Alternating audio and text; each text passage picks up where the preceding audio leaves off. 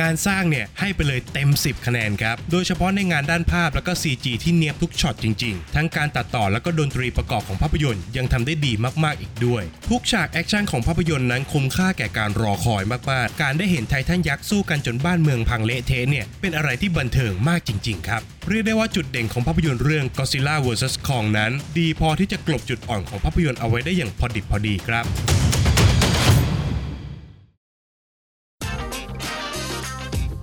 Welcome to Filment Podcast สวัสดีครับ ยินดีต้อนรับเข้าสู่ฟิเมนรีวิวนะครับ และวันนี้ผมจะมารีวิวภาพยนตร์ที่ทุกท่านรอคอยครับ Godzilla vs Kong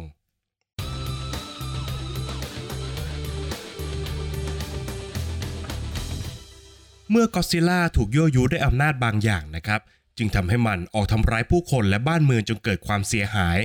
มนุษย์จึงต้องนำตัวคอง ลิงยักษ์จากเกาะกะโหลก เพื่อมาต่อกรกับก็ซิล่านำมาซึ่งการเผชิญหน้ากันของสองไททันยักษ์ในศึกครั้งประวัติศาสตร์ที่มีชะตากรรมของโลกเป็นเดิมพัน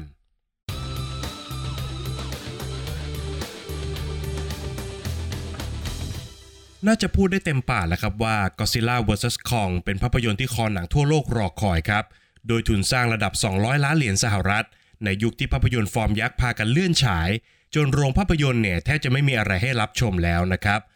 นอกจากนี้ยังเป็นการพาผู้ชมออกเดินทางสู่โลกแห่งจินตนาการอย่าง Monsterverse โดยการหยิบเอาสองไททันยักษ์อย่างคองและก็ซิล่ามาเผชิญหน้าการบนจอภาพยนตร์อีกด้วยนะครับ ด้วยข้อมูลเบื้องต้นเพียงเท่านี้ครับก็น่าจะพอบอกได้แล้วล่ะครับว่า Godzilla vs Kong น่าจะเป็นภาพยนตร์ที่มอบความบันเทิงให้กับผู้ชมได้อย่างแน่นอนครับ สิ่งแรกที่ผมอยากจะเตือนกันก่อนจะเข้าไปรับชมภาพยนตร์เรื่องนี้ก็คือ ขอให้ทุกท่านเนี่ยพยายามหลบเลี่ยงสปอยล์ของภาพยนตร์ให้ดีนะครับ เพราะแม้ว่าทาง Warner Brothers จะปล่อยตัวอย่างภาพยนตร์ที่เผยให้เห็นฟุตเทจใหม่ๆ ออกมาเยอะขนาดไหนนะครับ แต่ใน Godzilla vs Kong มีเซอร์ไพรส์ที่รอผู้ชมอยู่อีกเยอะมากๆครับ เพราะฉะนั้นพยายามหลบให้ดีนะครับ เพื่อให้ได้อรรรสที่ยอดเยี่ยมที่สุดในการรับชมครับ Godzilla vs Kong เดินเรื่องด้วยตัวละครฝั่งมนุษย์เป็นหลักครับ และมีการแบ่งเส้นเรื่องของภาพยนตร์ออกเป็น 2 ฝั่งอย่างชัดเจน หลังจากที่ Godzilla เริ่มออกโจมตีโลกมนุษย์โดยไม่ทราบสาเหตุ ทีม Godzilla ก็เริ่มออกเดินทางผจญภัย เพื่อสืบหาสาเหตุที่แท้จริงของการโจมตีของ Godzilla ครับ ในขณะที่ทีมคองก็ต้องออกเดินทางผจญภัยเช่นกัน ด้วยการนำตัวคองออกจากเกาะกะโหลก เพื่อมาต่อสู้กับ Godzilla ผมเชื่อว่าใครที่เป็นแฟนของภาพยนตร์ชุด Monsterverse น่าจะยังจำปัญหาของตัวละครฝั่งมนุษย์ได้เป็นอย่างดีครับ โดยเฉพาะกับภาพยนตร์เรื่อง Godzilla King of the Monsters ที่เต็มไปด้วยตัวละครฝั่งมนุษย์ที่มีพฤติกรรมแปลกประหลาดจนน่าหงุดหงิดนะครับ และในภาพยนตร์เรื่อง Godzilla vs Kong แม้จะมีพัฒนาการที่ดีขึ้นกว่าในภาคที่แล้ว แต่ก็ต้องยอมรับตามตรงครับว่า ตัวละครฝั่งมนุษย์ก็ยังคงเป็นจุดอ่อนของภาพยนตร์อยู่เช่นเคยครับ ด้วยการเพิ่มตัวละครที่ไม่มีประโยชน์กับเรื่องราวเข้ามาในภาพยนตร์นะครับ ซึ่งตัวละครเหล่านี้ก็มาพร้อมกับการตัดสินใจที่ไร้เหตุผล เจตนาและทัศนคติที่ย้อนแย้งกันในตัวเอง นอกจากนี้ ตัวละครหลักของเรื่องยังมีการพัฒนาที่ก้าวกระโดดจนขาดความต่อเนื่อง ลองนึกภาพนะครับว่า นักวิทยาศาสตร์สติเฟื่องคนหนึ่ง สามารถกลายเป็นหัวหน้าของทีม ที่พร้อมจะทำภารกิจเสี่ยงตายกู้โลกขึ้นมาซะอย่างนั้นเลยครับทำให้ทุกเส้นเรื่องของตัวละครนั้นขาดการยั้งคิด และมีเพียงอารมณ์เป็นที่ตั้งเท่านั้น โดยเฉพาะฝั่งตัวละครทีมก็ซิล่าครับ ที่ขาดเสน่ห์จนไม่น่าเอาใจช่วย และมาพร้อมกับมุกตลกแบบผิดที่ผิดทาง เมื่อตัวละครหลักขาดเหตุผลนะครับ ส่งผลให้เรื่องราวของภาพยนตร์นั้นขาดน้ำหนักและความน่าเชื่อถือไปด้วย นอกจากนี้ทุกเจตนารมณ์ของตัวละครนั้นคาดเดาได้ง่ายครับ จนผู้ชมเนี่ยเฝ้ารอที่จะเห็นการปรากฏตัวของเหล่าไททันยักษ์แทนครับ ซึ่งเหตุผลที่สองไททันยักษ์ต้องมาฟาดฟันกันอย่างเอาเป็นเอาตายนั้นก็เรียบง่ายเกินไปสักหน่อยครับ กับการที่สองเผ่าพันธุ์นั้นเคยมีสงครามมาตั้งแต่ในอดีต แม้จะมีการขยายความให้เห็นถึงที่มาของสงครามอยู่บ้าง แต่ก็ไม่ได้มากพอที่จะสร้างความน่าเชื่อถือให้กับสงครามใหญ่ชนยักษ์ครั้งนี้ครับ แต่ทุกข้อบกพร่องที่ผมกล่าวมานะครับ ถูกให้อภัยได้ทันทีเมื่อศึกการต่อสู้ระหว่างก็ซิล่าและคองเริ่มต้นขึ้นครับ ทุกฉากแอคชั่นของภาพยนตร์นั้นคุ้มค่าแก่การรอคอยมากๆนะครับ โดย Godzilla vs Kong สามารถหยิบเอาตัวละครระดับไอคอนมาปะทะกันบนจอได้อย่างคุ้มค่า นอกจากนี้ยังสามารถสร้างเอกลักษณ์เฉพาะตัวให้กับทั้งสองตัวละคร และหยิบมาใช้ในการต่อสู้ได้อย่างดีเยี่ยมอีกด้วย ซึ่งการต่อสู้ของสองไททันยักษ์ก็ไม่ได้มาแบบทีเล่นทีจริงนะครับ แต่มาเพื่อซัดกันให้ตายไปข้างหนึ่งจริง ๆ เรียกได้ว่าเป็นศึกแห่งศักดิ์ศรีที่ไม่มีใครยอมใครเลยครับ และหากจะบอกว่าฉากแอคชั่นของภาพยนตร์เรื่อง Godzilla vs Kong เป็นฉากแอคชั่นที่ทำได้ดีที่สุดในจักรวาล Monsterverse ก็คงจะไม่ผิดนะครับ และที่สำคัญศึกครั้งนี้มีการแพ้ชนะเกิดขึ้นให้ได้เห็นกันจริง ๆ ตามที่อดัมวิงการ์ด ผู้กำกับภาพยนตร์เรื่องนี้เคยได้ให้สัมภาษณ์เอาไว้ครับหนึ่งสิ่งที่ทำได้ดีไม่แพ้ฉากแอคชั่นก็คือ งานโปรดักชันของภาพยนตร์ครับ ไล่มาตั้งแต่งานด้านภาพที่ยอดเยี่ยม แล้วก็คอมพิวเตอร์กราฟิกที่สวยงาม พร้อมทั้งยังมีการออกแบบโทนสีให้กับฉากแอคชั่นแต่ละฉากได้อย่างแปลกตา ในแง่ของการตัดต่อของภาพยนตร์นั้น แม้จะมีการตัดต่อด้วยความรวดเร็ว เพื่อสร้างอารมณ์ร่วมให้กับผู้ชมนะครับ แต่กลับเป็นการตัดต่อที่ดูรู้เรื่อง และเข้าใจเหตุการณ์ที่เกิดขึ้นตรงหน้าได้อย่างครบถ้วน เสริมด้วยดนตรีประกอบจาก Junkie XL ที่ช่วยเพิ่มอะดรีนาลีนให้กับผู้ชมได้อย่างยอดเยี่ยมครับ เรียกได้ว่าจุดเด่นของภาพยนตร์เรื่อง Godzilla vs Kong นั้น ดีพอที่จะกลบจุดอ่อนของภาพยนตร์เอาไว้ได้อย่างพอดิบพอดีครับ และแม้ว่าภาพยนตร์เรื่องนี้จะไม่ได้มีฉากเอ็นเครดิต เพื่อบอกใบ้เรื่องราวที่อาจจะเกิดขึ้นต่อไปในอนาคตนะครับ แต่ระหว่างเรื่องเนี่ย Godzilla vs Kong ก็ได้มีการเปิดเผยรายละเอียดใหม่ๆของจักรวาล Monsterverse ให้ผู้ชมได้เห็นกันมากมาย ทั้งเรื่องราวฝั่งมนุษย์และฝั่งไททันครับ โดยรวมแล้วภาพยนตร์เรื่อง Godzilla vs Kong เป็นภาพยนตร์ที่มีดีสมการรอคอยมากๆนะครับ โดยเฉพาะในยุคที่ไม่มีหนังฟอร์มยักษ์ผ่านเข้ามาสู่สายตาของผู้ชมมากนักนะครับ การรับชมภาพยนตร์เรื่อง Godzilla vs Kong จึงเป็นความบันเทิงที่พวกเรารอคอยกันมานานมากๆครับและด้วยความที่ภาพยนตร์เรื่องนี้จะเข้าฉายพร้อมกันทั้งระบบโรงภาพยนตร์และสตรีมมิ่งนะครับ น่าจะทำให้หนังแบบผิดลิขสิทธิ์หลุดออกมาให้ได้ชมกันอย่างแน่นอนนะครับ แต่ผมอยากบอกตรงนี้เลยครับว่า ประสบการณ์การรับชมที่ดีที่สุดสำหรับ Godzilla vs Kong ก็คือการรับชมในโรงภาพยนตร์ครับ โดยส่วนตัวผมเองเนี่ยได้รับชมในระบบ IMAX นะครับ บอกได้เลยครับว่าทั้งภาพและเสียงของโรงภาพยนตร์ IMAX ตอบโจทย์ทุกความรู้สึกเต็มอิ่มในการรับชมภาพยนตร์เรื่องนี้มากๆครับ เพราะฉะนั้นอย่าลืมไปรับชมศึกครั้งยิ่งใหญ่นี้กันแบบถูกลิขสิทธิ์ในโรงภาพยนตร์นะครับ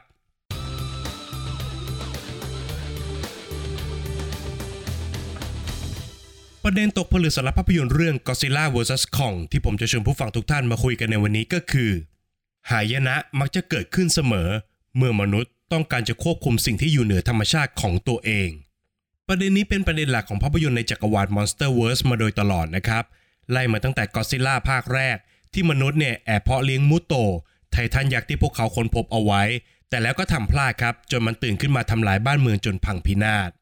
ใน Godzilla King of the Monsters มนุษย์ก็พยายามจะควบคุมไททันยักษ์ด้วยเครื่องออก้าครับ แต่ก็ต้องพบเจอกับความล้มเหลวอีกครั้งนำมาซึ่งศึกชิงความเป็นราชาแห่ง monster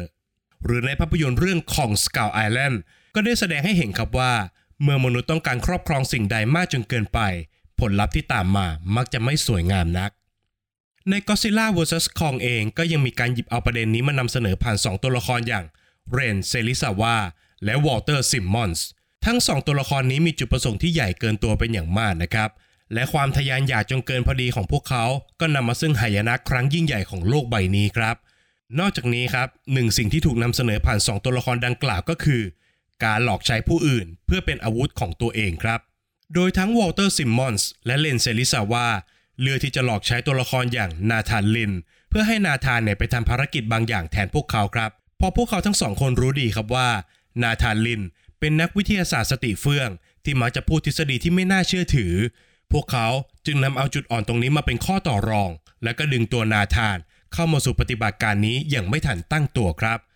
และผลลัพธ์ของภารกิจนั้นยิ่งตอกย้ำประเด็นของภาพยนตร์ให้ชัดเจนมากขึ้น เมื่อทั้งวอลเตอร์ซิมมอนส์และเรนเซริซาวะ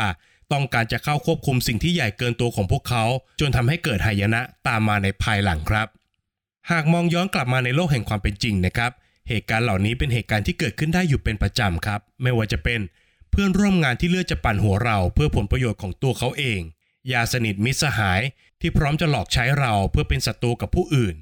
ซึ่งการหลอกใช้ผู้คนแบบนี้จะยิ่งรุนแรงมากขึ้นนะครับ เมื่อมีเรื่องราวของความขัดแย้งเข้ามาเกี่ยวข้อง เช่น การที่ผู้มีอำนาจใช้อำนาจของตนเอง สร้างบารมีให้ผู้คนมาหลงเชื่อ เพื่อสร้างผลประโยชน์ทางธุรกิจ หรือการเมืองให้กับตัวเองครับ ในภาพยนตร์เรื่อง Godzilla vs Kong ได้นำเสนอให้เห็นอย่างชัดเจนนะครับว่า สงครามที่เกิดขึ้น มีผู้ที่ชักใยอยู่เบื้องหลัง และสิ่งที่สำคัญที่สุดก็คือ การตามหาศัตรูที่แท้จริงนั่นเองครับศัตรูผู้ที่หลงอยู่ในอำนาจ และต้องการจะครอบครองทุกสิ่งที่อยู่เหนือธรรมชาติของตัวเอง โดยไม่สนใจครับว่าจะเกิดสงครามหรือหายนะตามมาหรือไม่ ในโลกแห่งความเป็นจริงก็เช่นเดียวกันครับ การตามหาศัตรูที่แท้จริง และการมองให้ออกว่า เรากำลังตกเป็นเครื่องมือของผู้มีอำนาจอยู่หรือไม่ อาจจะเป็นกุญแจดอกเล็กๆนะครับ ที่สามารถยุติหายนะของสังคมได้ ฝากไว้ให้คิดกันนะครับ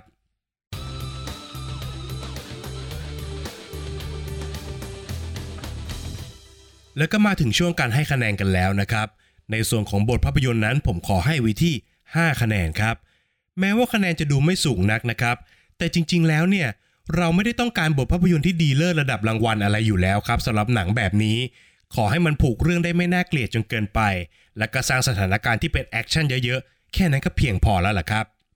งานสร้างเนี่ยให้ไปเลยเต็ม 10 คะแนนครับ เรื่องนี้หักคะแนนไม่ได้จริงๆนะครับ เพราะงานสร้างของตัวหนังเนี่ยดูดีแทบทุกจุดนะครับ โดยเฉพาะในงานด้านภาพแล้วก็ CG ที่เนียบทุกช็อตจริง ๆ ขณะผมดูในโรง IMAX ที่จอใหญ่มากๆเนี่ย ยังไม่เจอช็อตที่ CG ดูไม่เนียนเท่าไหร่เลยนะครับ นอกจากนี้ทั้งการตัดต่อแล้วก็ดนตรีประกอบของภาพยนตร์ยังทำได้ดีมากๆอีกด้วย สุดยอดมากๆครับ นักแสดงขอให้ไว้ที่ 6 คะแนนครับ นักแสดงเนี่ยเป็นข้อที่ผมรู้สึกว่าเห็นใจในการให้คะแนนนะครับ เพราะว่าตัวบทภาพยนตร์เนี่ยมันมีปัญหา ขาดความต่อเนื่องและก็ไม่สมเหตุสมผลครับ ต่อให้เอานักแสดงระดับออสการ์มาแสดงเนี่ยมันก็ขาดความน่าเชื่อถืออยู่ดีครับ แต่นักแสดงคนหนึ่งที่โดดเด่นมากๆที่ต้องพูดถึงเลยก็คือเคลลี่ฮอตโช หรือว่านักแสดงที่แสดงเป็นเด็กน้อยในเรื่องนะครับ เธอทำได้ดีมากๆ แล้วก็เป็นหนึ่งในนักแสดงที่โดดเด่นที่สุดของเรื่องนี้ครับ ข้อคิดที่ได้ขอให้ไว้ที่ 6 คะแนนครับ ประเด็นของหนังเรื่องนี้ก็คล้ายกับบทภาพยนตร์นั่นแหละครับ ผู้ชมไม่ได้ต้องการประเด็นที่ลึกซึ้งอะไรมากมายในหนังแอคชั่นแบบนี้ ซึ่งตัวหนังก็รู้ดีและก็ไม่ได้พยายามยัดเยียดประเด็นจนเกินไปครับ เพราะฉะนั้นคะแนนจึงออกมาอยู่ที่ 6 คะแนนครับ ความสนุกขอให้ไว้ที่ 9 คะแนนครับ แม้ว่าบทภาพยนตร์จะดูแย่ ดูไม่มีเหตุผล ดูเส้นเรื่องเนี่ยไม่น่าเชื่อถือยังไงก็ตามนะครับ แต่ต้องยอมรับตามตรงครับว่า Godzilla vs Kong เป็นหนังที่ดูสนุกมากๆครับ ด้วยฉากแอคชั่นที่ยิ่งใหญ่และก็จัดเต็มมากๆนะครับ การได้เห็นไททันยักษ์สู้กันจนบ้านเมืองพังเละเทะเนี่ย เป็นอะไรที่บันเทิงมากจริง ๆ ครับ จากคะแนนทั้ง 5 ส่วนนะครับหารเฉลี่ยกันออกมาแล้วทำให้ภาพยนตร์เรื่อง Godzilla vs Kong ได้คะแนนจากฟีเมนต์ไปอยู่ที่ 7.2 คะแนนครับ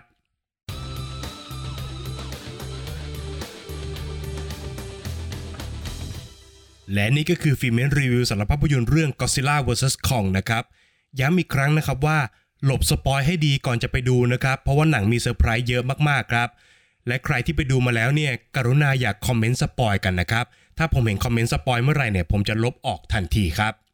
ต้องขอฝากไว้อีกเช่นเคยนะครับสำหรับช่องทางการรับฟังนะครับ ไม่ว่าจะเป็น Apple Podcast Podbean Spotify รวมไปถึง YouTube Channel นะครับ ฝากผู้ฟังทุกท่านเนี่ยกดไลค์กด Subscribe กดติดตามกันทุกแพลตฟอร์มด้วยนะครับ